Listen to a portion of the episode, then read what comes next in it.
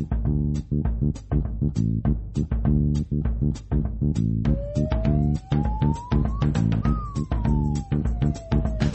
ねねねつもじねねねねつもじねねねねつもじねねねねつもじ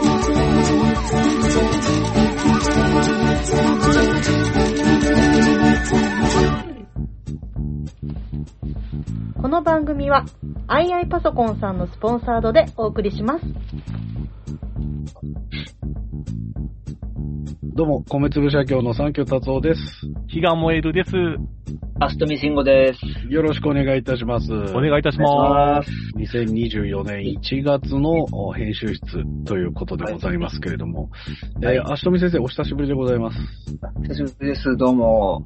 ね、あのー、配信の方ではねはい、あのーはいあ勝手にアニメアカデミー賞でね、アニソン大賞も発表していただきましたし、はい、やりましたあのー。新春のご挨拶もしていただきましたけれども、はい、どうも。えーっと、そうですそう、この年末年始、ちょっとはいお会いしてなかったんで、どうしてたのかなっていうのもね、ちょっと伺えればなと思うんですけどうんうんも。そうですね。ちょっとあの、年末は、ちょっとあの、コミケも、あの、片っぽだけしか行けなかったりとかして、うん、あれだったんですけど、うん、あの、大晦日に、うん。すっごい久々に、あの、年越しで、あの、埼玉県の鷲宮神社の方に初詣に行きましてい、やー、偉い。さすが、はい。すごい。あの、まあ、ラキスタっていう作品の聖地でもある鷲宮神社で、そうだね。ラッキー、まあ知らない人もいるからね。そうだよね。はい京都アニメーションのね。あの、ね名作で、ははいい。あの、聖地巡礼を、そのアニメファンに根付かせたとも言われるそうだね。うん作品で。で、コロナ禍前とかは、あの、もう毎年、あの、初詣のタイミングとか、あとその、えー、鷲宮神社に馴染みのある、その、鏡と司の誕生日である7月7日とか、う んえーまあ毎年イベントやってたので、そうね。年1ぐらいでは必ず行ってたんですけど、うん。はい、コロナ明けぐらいからは多分、本当に行ってなくて、4年ぶりぐらいに、うん。行ったの自体も4年ぶりぐらいで、うん。で、さらに年越しの初詣で行ったのは多分10年ぶりぐらいなんですおー。よ。はい。寒いよ、だって。うんそうですね。でも一応あの、えっと、2024年でラキスタが原作20周年らしくて、原作20周あ年。、そうなんだ。ははい、なんでちょっとこのタイミングで、また久々に大晦日の、あの年越し初詣行こうかなと思って行ったんですけど、だからアニメが2007とかだったっけ、アニメ2007年ですね。そうだよね。うんはいうん。アニメがもうすでに15年ぐらい経っうわわー、ーそうか。てるぐらいやってるんですけど、うん。で、年越し行ったんですけど、その、日中コミケに行ってたもんですから、あの、大晦日。はい、大晦日。あえの、、そのさ、年越しって本当に年越しなの？その、はい。そうですね、夜10時頃に向こう行って、マジか。はい、日付またいでうんって感じですね。え、それ何時までいるの？あ、それが、あの、一応、今年、その、うん鷲宮のその、商工会うんの。建物で。なんかイベントみたいなのやってて、うん。まあ、な、なんか毎年細々となんかやってるらしいんですけど、なんか前あのね、同じ、あの、ラキスター芸人でもある、あの、我らの名優、三平三平さんがですね、はい。あのーよく言ってますけれども、なんか前、はい商工会の人がラジ、ラジオやってるって言ってたかあ、そうですね。なんか、そういうのもあったり、な出たとか言ってたもんね。はい。あと今年は、そのなんかラキスタのまあ原作とかアニメのスタッフさんとかのトークライブとか、ええー、あの無料で見れる。るやつとか、あそれこそあの原作の吉水鏡先生もいらっしゃってましたね。マジで？はい。えそういうのとかを、なんか、ずっと、まあ、夜通夜通しかな？これね、カウントだから、ダウンとかも。例えば普はい。通、その、なんて言うんだろう、初詣行く人っていうのは、はい。うんまあ、いわゆる、いまあ、大きめの神社想像すると、まあ、はい。初詣行って、まあ、お賽銭とかね、はい、はい。はい。やって、で、まあ、出店が出てるぐらいのイメージだと思うんだけど、はい。えっと、そういうイベントってどこでやってるの？えっと、それがそのイベントはちょっと神社から離れた場所でやってたので、今年は。商店街。多分あの、三平さんが出てらっしゃってていう、うんあの、ラジオとかは多分、大鳥茶屋っていう、うんあの、鷲宮神社のすぐ前にあるうん。お茶屋さんうんの2階が FM ラジオのスタジオになってて、おーそこでまあそのローカルラジオみたいなのでやってたと思うんですけど、うん。今年はその、鷲宮神社の真正面の道路を、ま、何百メートルかな、進んだ先に、うん。そ商工会の、その、えっと、役所みたいなのがあって、うん。ま、まあなんか、こ公民館みたいなの想像してもらえれば。はいはいあ、はい。なんかそういう何人ぐらい入りそうな、キャパ的にはどれぐらい入るの？え、でも、全然50人とかそんなん。です。うんね貸し、貸し会議室ぐらいのイメージの、はいあはいはい。れで。ただそこでそのなんか本当にスタッフさんが3時間ぐらいトークライブを、えー。まあ、とまあ、トークライブっていうほどのあれじゃないですけど、おしゃべりをずっと、年越しぐらいでやってて、それごめん、あのーはい若手芸人例えになっちゃうんだけど、そはいの、中野ゼロ視聴覚ホールみたいな感じ？それとも、あの、阿佐ヶ谷商工会館みたいな感じ？いやいや、誰がわかるんですか？あ、でも、阿佐ヶ谷す、阿佐ヶ谷の方に近いですね。じゃあ、本当に。普通に、平たいところでやってんの？はい、全然普通の。うわー、普通の場所ですごいなおーで、それが、そこが、えっと、一応、その、イベント終わった後も、うん。始発が出るまで、その、休憩所として開放されてるみたいな。ああ、よかああっ、そうなんだ。いい感じで。で、意外とそのトークイベントが、うん。スタッフさんが乗っちゃって、うん。あの、なんか、い、2時間ぐらいで終わる予定だったのが、うん。えっと、4時間ぐらいやったらしくて。た。倍出ない。倍。で、僕もなんか、なかなか終わんないなと思ってたら、うんおいおい。あの、いつ、いつの間にか、その、初詣に行き、行くタイミングをちょっと逃しかけて、う。んで、そそんな時に急に、あの、三平さんに声かけられて、ええあ、そこにいるじゃんって言われて、おお いるじゃん。だからその、三平さんに声かけられて、う。んあそういえば自分初詣まだ行ってねえわって思って、まあ急いで、その、証拠を書いて我に返て、そうですね。もうあの、やっぱは、えっと、日付変わる瞬間はもう、すごい人だかりなんですけど、うん鷲宮神社。うんそもそもでね、地元の方がいっぱい来るんでしょ？聞いたことそうです。もうめちゃくちゃ、めちゃくちゃ人来るんですよ。やっぱ日付またぐ瞬間っいや、て。だから待つでしょ、行列でしょ。ただでも僕はもうかなり時間ずらして、うん。まあ、ずらしてというかかなり遅めに行ったので、うんもう出店とかも終わってて、え、遅めってだから、トークイベント見てから行ったから、もう年越してるってこと？はい、そうですね。僕行ったの多分2時過ぎとか。え牛蜜時？2時過ぎってあれなんだ、もう出店やってないんだ。出店は閉まってたと思います。ええで、そうなんだ。ね、やってりゃいいですけどね、確かに。まあそれがちょっともうちょっと遅めだったかもしれないですけうど、んうん。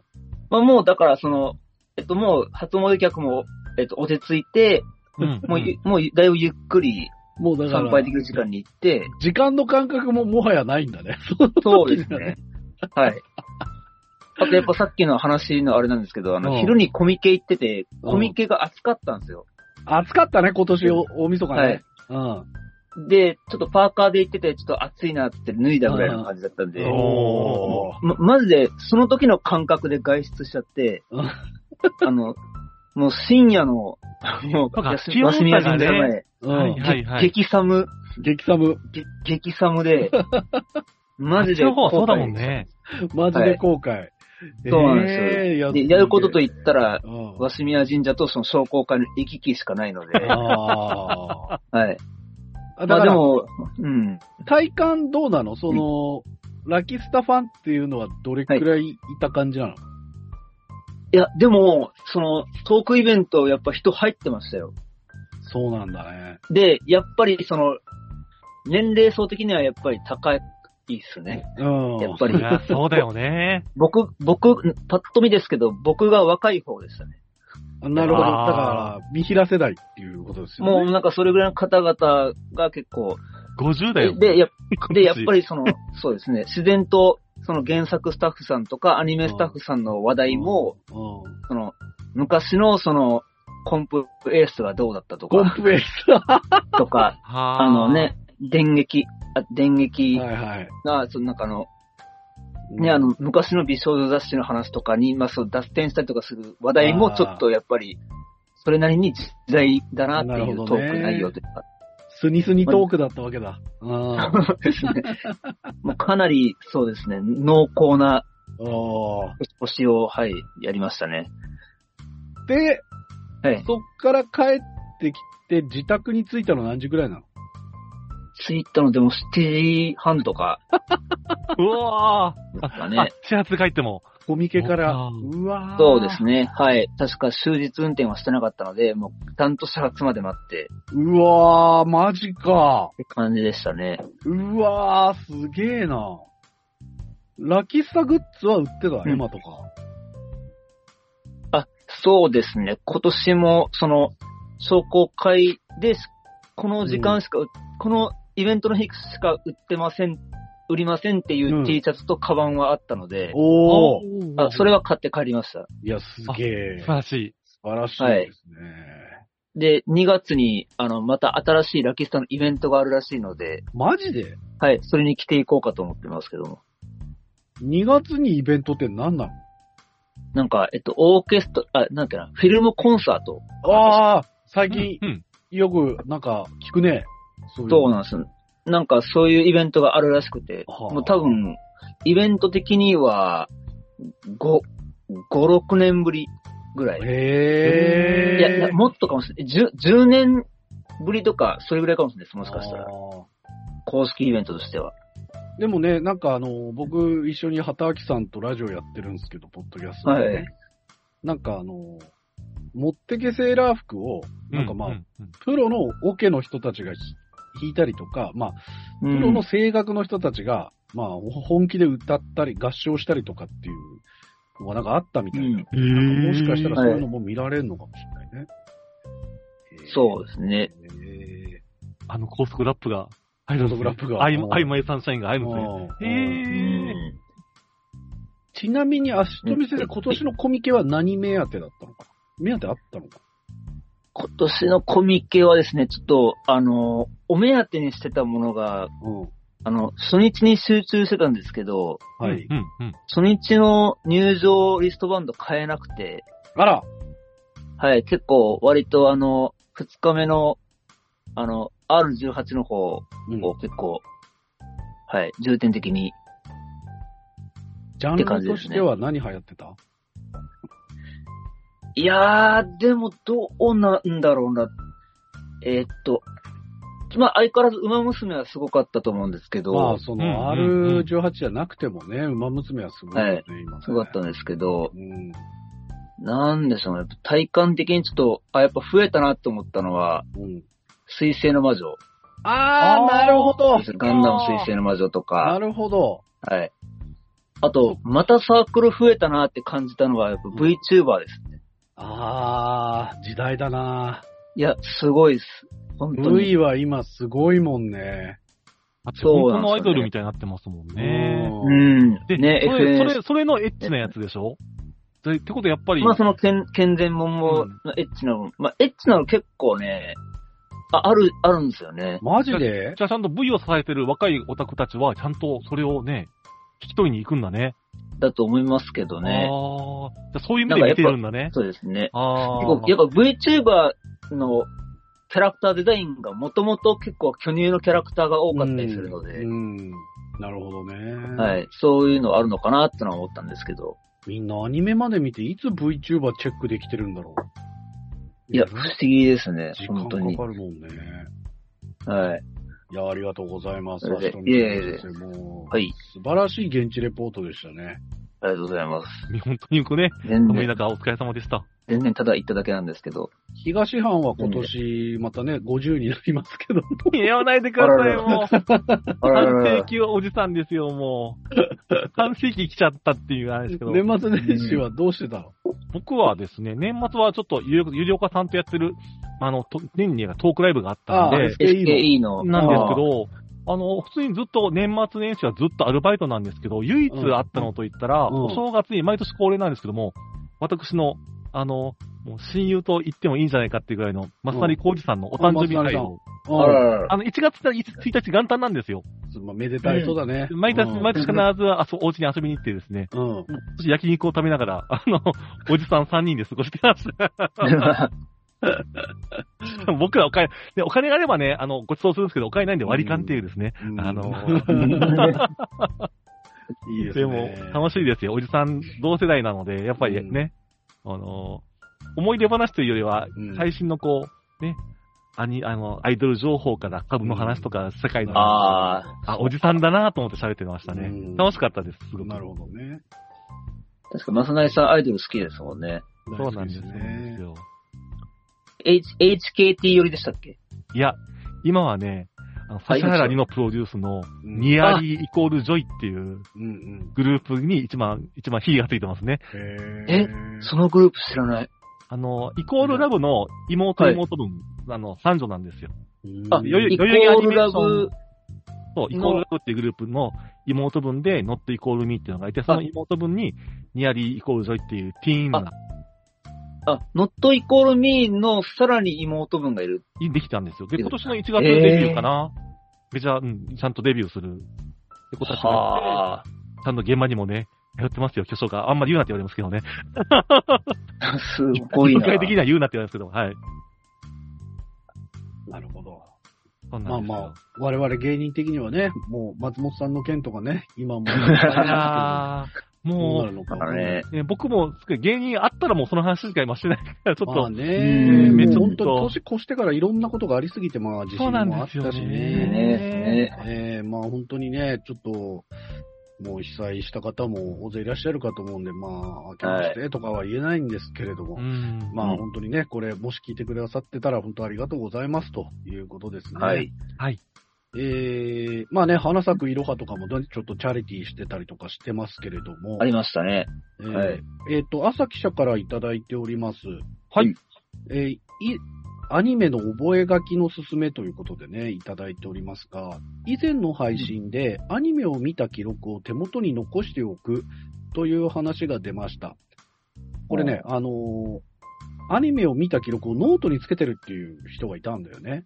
ああ、でもたまにいますよね。そういうまあ、方三平さんとかもやってますけど、うんハリケーンズの前田さんとかも昔されてたって聞いたそうそうそう。だからまあ、その、えメディアに残すとかっていうあ、うん、そうそう、自分のね。以前に、まあ自分のね、記録、手元に残しておくっていうのがあって、うん。でそれについて小生も思うところがありますということで、朝記者からいただいてますね。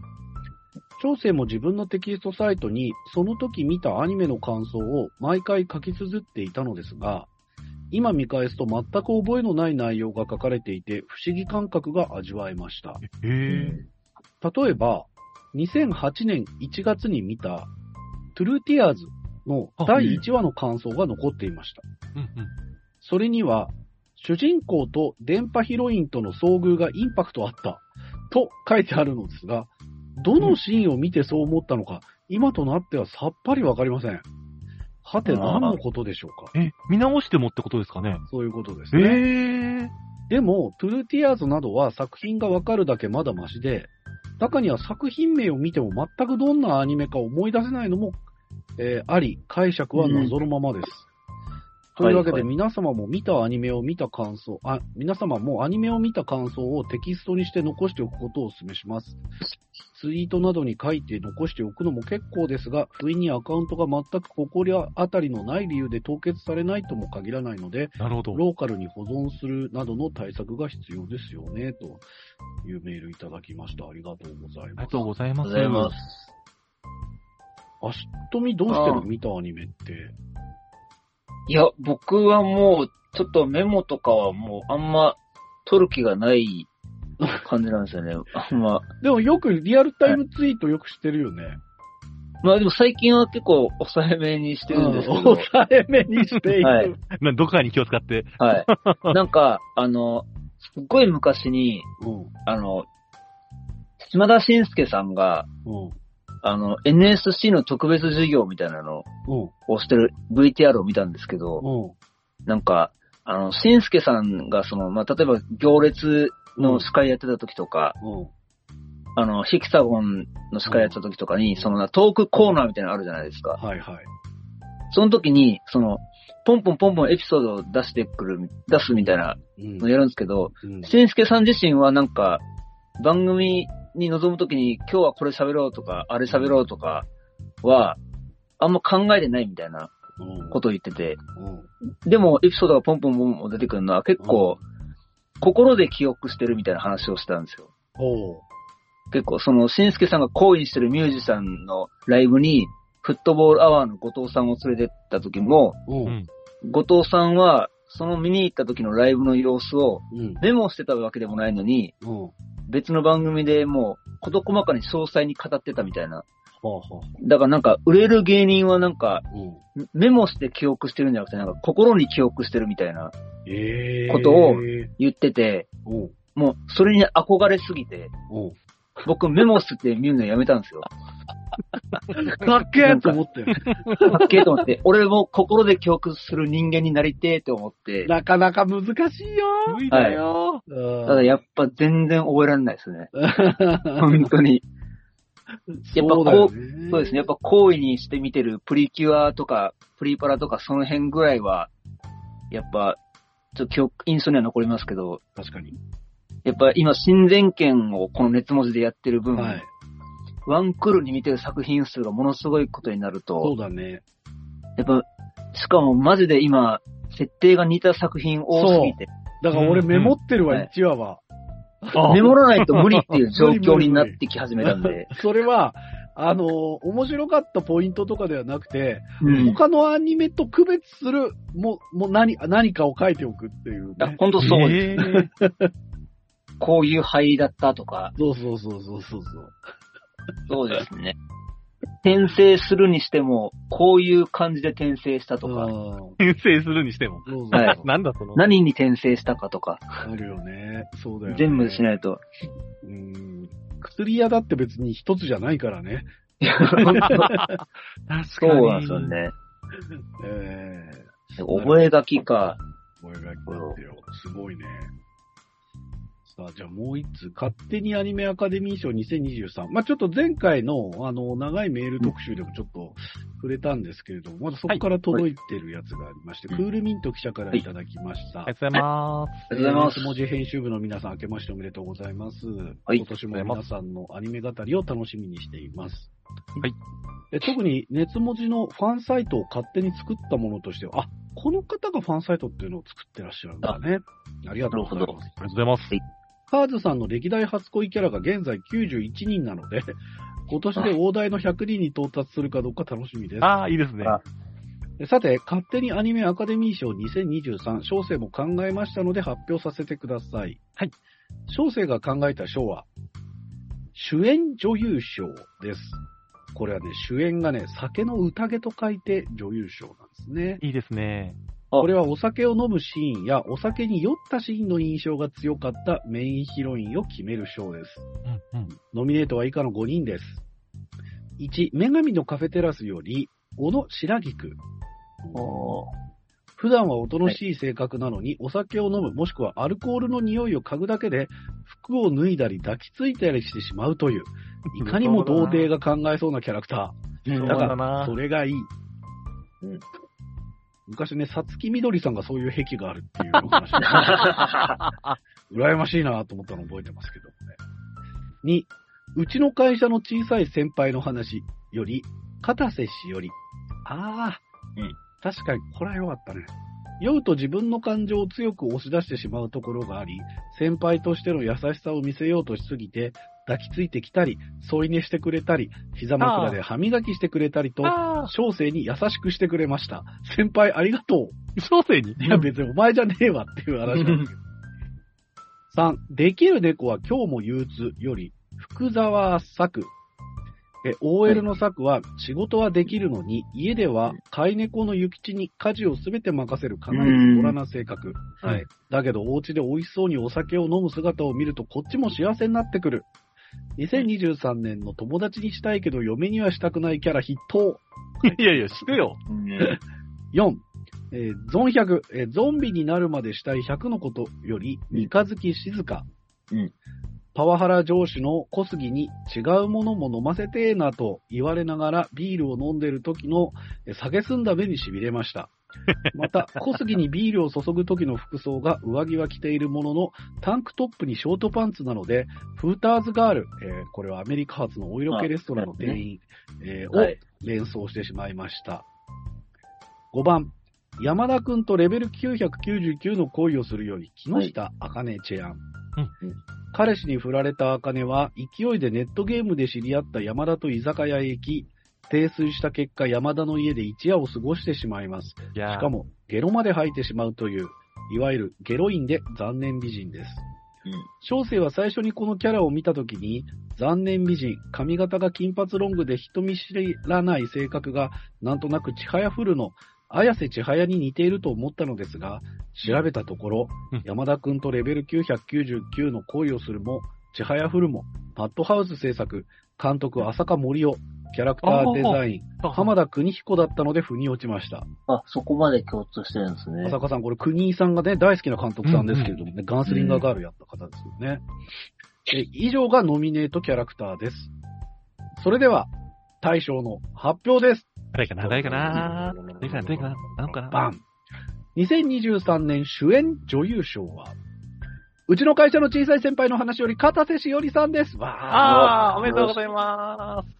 見た目はいわゆるトランジスタグラマーで、性格は子供っぽさもありながら、先輩としての優しさもあり、そして酔った時の声優さんの演技力も含めて、2023年最高のヒロインでした。あでね、だって自分が膝枕されたことになってますからね、この人。膝枕強いですよね。うんうん。えー現場からは以上です。2024年も女の子がどんな感じでお酒に溺れてしまうのか、今から楽しみです。ということで、クールミント記者でした。ありがとうございます。ありがとうございます。ありがとうございます。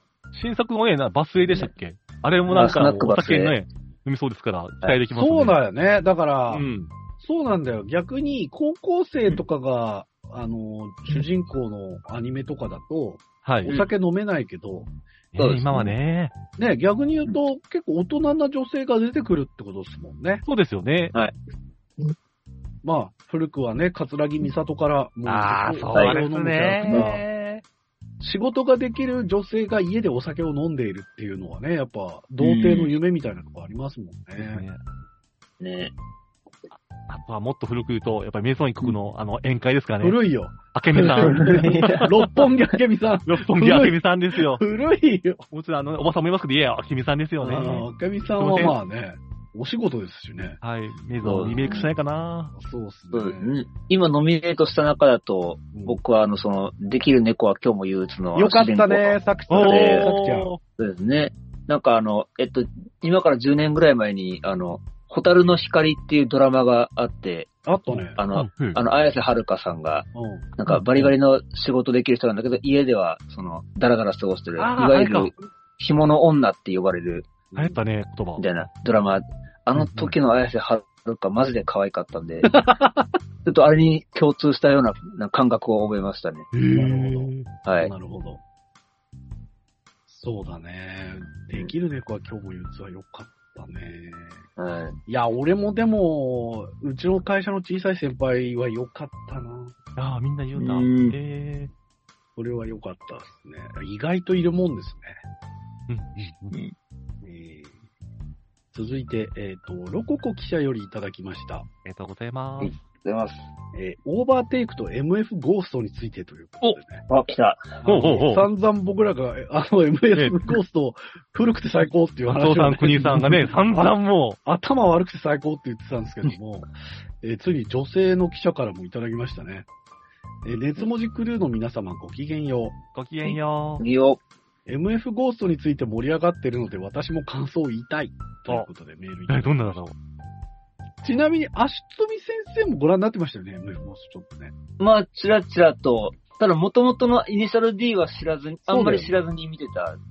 いや、芹沢優にあんなね、なんか曲歌わせるってすげえなと思ったん。いや、もうなんか、イン、イントロとかがバリバリイニシャル D だったんで、そうだよね。もう最高、最高、あの頃の avex って感じがうんしましたけど。大まかに言ってこれ、芹沢さんに対する何らかのハラスメントなんじゃないかって。そんなことないですけど。えー、まあ、MF ゴーストについて盛り上がってるので、私も感想を言いたいということでね。はい。オーバーテイクを視聴したらおすすめに流れてきたので、そのまま視聴開始したわけですが、うんそもそも車に全く興味がないので、オーバーテイクもアニメ版アイドリッシュセブンでおなじみのえートロイカの最新作でなかったら見なかったかもしれず、うん。これ制作会社ですね。うん。はい MF ゴーストに至っては親善権のための流れ作業的な視聴でした。あー オープニングのパラパラをはじめ、見事なトロフィーワイフ描写、女ならビンタしても許されると思っている暴力描写、女の敵は女描写、などなど、立て続けに起こる古すぎる表現に、爆笑しながら3、4話を一気に視聴。すごい。完全に not for me 案件ながら、車好きの家族も見るというので、なんだかんだと全話視聴しました。へえ。一方、オーバーテイクはノイズがなさすぎて逆の意味で監視。レースクイーンのバルーンパンツは言うまでもなく、女性をトロフィー化しないことへの先取りデザインと思われます。まあ、要はセックスシンボルとして扱わないということですね。恋愛模様も話の中心には持ってこず、相手を思いやる描写に留めていて、その上でキャラを立たせていたのでお見事でした。そしてダブル主人公のドライバーとフォトグラファーの関係性は、不女子はホイホイす、不女子ホイホイすぎでは完全に私向けの作品でした。翻って、MF ゴーストは、回を重ねても重ねても、コンプラアウトの見本市みたいな状態なので、うん。いや、ほんとそうなの。ほんとそうなのよ。令和5年だよって思うんだけど、見てても完全にアウトなことばっかりなんだよ。すごいですね。み近未来の話なのにすごいですね。コンプラアウトの見本市みたいな状態なので、もはやこれは、やってはダメですよの研修用資料として、わざと描写してるのではなるほど。もう、だからもう、作ってる人が全員おじさんたちだし、そういうことですよね。もうね、これいろいろもうすげえ、すげえことになってんなっていう、毎回爆笑だったんですけど、えー途中から次はどんなじ、えーこ事例を提示してくれるのかな？という妙な期待を持ってみ見てました。来期も楽しみ。えーちなみに前述の車好きの家族、ひ、ひよたの体育会系は、うんフォーミュラの方は人間関係がメインすぎて、車が出しにされてる感じがする。フフォーミュラカーに乗る機会もないし、コースも走れないから見てて面白くない。と言い、オーバーテイクは2話くらいで脱落。MF ゴーストは人間模様のシーンで寝落ちするなどしながらも、出てくる車は乗る可能性が全くないわけじゃないし、コースも下道もしして知ってるからまだ面白い。あ藤原匠出てくんの？え、この、この霧何？と、ちょっとだけ食いついてみました。イニシャル D って人気あるんですね。私にとっては視聴ノイズの差を楽しむ2作品となりましたが、どっちもレースのシーンはかっこよかったよ。CG すごい。ということで、ロココ記者ありがとうございます。いや、鋭い。めっちゃ鋭い。鋭いね。いいですね。だから、さすがに、あの、昔のイニシャル D みたいに、はい。うんあの、行動を制限速度以上で走ってる描写っていうのは、もう、んオフィシャルでアウトなんで、あうのん だったら行動を走るレースにしてまえっていう逆転の発想ですよね。うん。ですね。うん。あのー、シャブがダメなら合法化しようと一緒ですから。アニメだからといいや、って。MF ゴースト面白すぎましたね。本当にね。こういうおじさん枠は絶対残すべきだと思います。おじさん枠ね。うんはい。V シネ枠と言ってもいいでしょいや、もうね、ここまで振り切んないとむしう。ろ、うんちょっと。ダメな、ダメな気がしますね。うん。いやそれこそ、あの、今期やってる、あの、まあ、この間放送開始になったばっかりですけど、勇気爆発バーンブレイバーンっていううんうんうん。ロボットアニメうんめっちゃ面白かった。が、それこそ、あの、まあ、大張正美さんが、とにかくやりたいやつをやってるって言ってたので、うんで、1話見たら、もう、古すぎて笑うっていう。だから、前振りもすげえ完璧だったんで、うん。なんか、ちょっと、2話以降もなんか、ふ、ふる、ふるーって突っ込めるような感じの、いい感じのロボットアニメに行ってる感じなんで、ちょっと MF ボゴーストみたいに、ちょっと古すぎて笑うみたいな。でもね、結構僕とか沖縄で勇者シリーズってやってなかったから、うんはい初見なんですよ。おそうなんだ。んあの、喋るロボットとか、あの造形とか、あの、ポップテピピックで僕は大林さんのことを知るぐらいの、おーあ感、じなので編でやってましたね。はい。まあ、新鮮ですよ。そっか。新鮮に楽しんでます。何これっていう。うん。あ、好きなことやってるなーって思って楽しいです、多分このバーディーウィング見た時の清々しさっていうのああと似て、る気確かにがするんだよそうか。うーん。バーディーウィングもそうですね。もうあんな清々しいのないもんね。まあ、ふ、ふる、ふるっていうか、何これって。何これだよね、あれはね。とんでもアニメなんですけど。こういう感じ MF のゴーストは、あの、映像以外すべて古いっていう。あ映像がとにかくすごいんだよ、でも。うん。レースすごいからさ、うん見ちゃうんだよね。うんあ面白かった。いや、本当なんか、やっぱり、ああいうの見てると、なんかアニメに、え、リアリティとかっているのかなとか、そうだねなん。かいろいろ考えちゃうんですよね。なんか、なんか、え、こんな、こんなことししていいのかなとか、なんかちょうん、ちょっとリアルと比べるみたいなことをしながら見たりすることもありますけど、いや、いいんだよ、アニメなんだからっていそううそうそう。感覚見て、あ持ってアニメ見るのも大事なんじゃないかなって。まあね、そうだよね。まあなかなかそういうふうにも言い切れない時代になってきましたけどうね。ん。えーでもね、一方でね、この方はお名前がちょっと読んでいいかどうかわかんないんですけど、えー熱文字勝手にアニメアカデミー賞でオーバーテイクが受賞していました。タイトルは認識していましたが未視聴でしたと。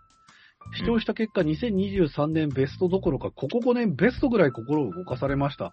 うん。えー制作者様への感謝とともに視聴するきっかけをくださって熱文字に感謝申し上げます。ありがとうございます。励まされ、素直に頑張る気持ちが湧きました。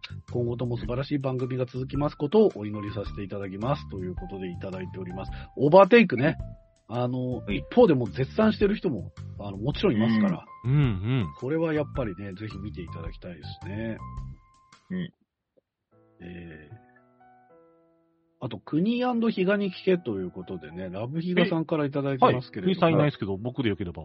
2024年はオリンピックイヤーですが、えー東京オリンピックは開催されるのでしょうか？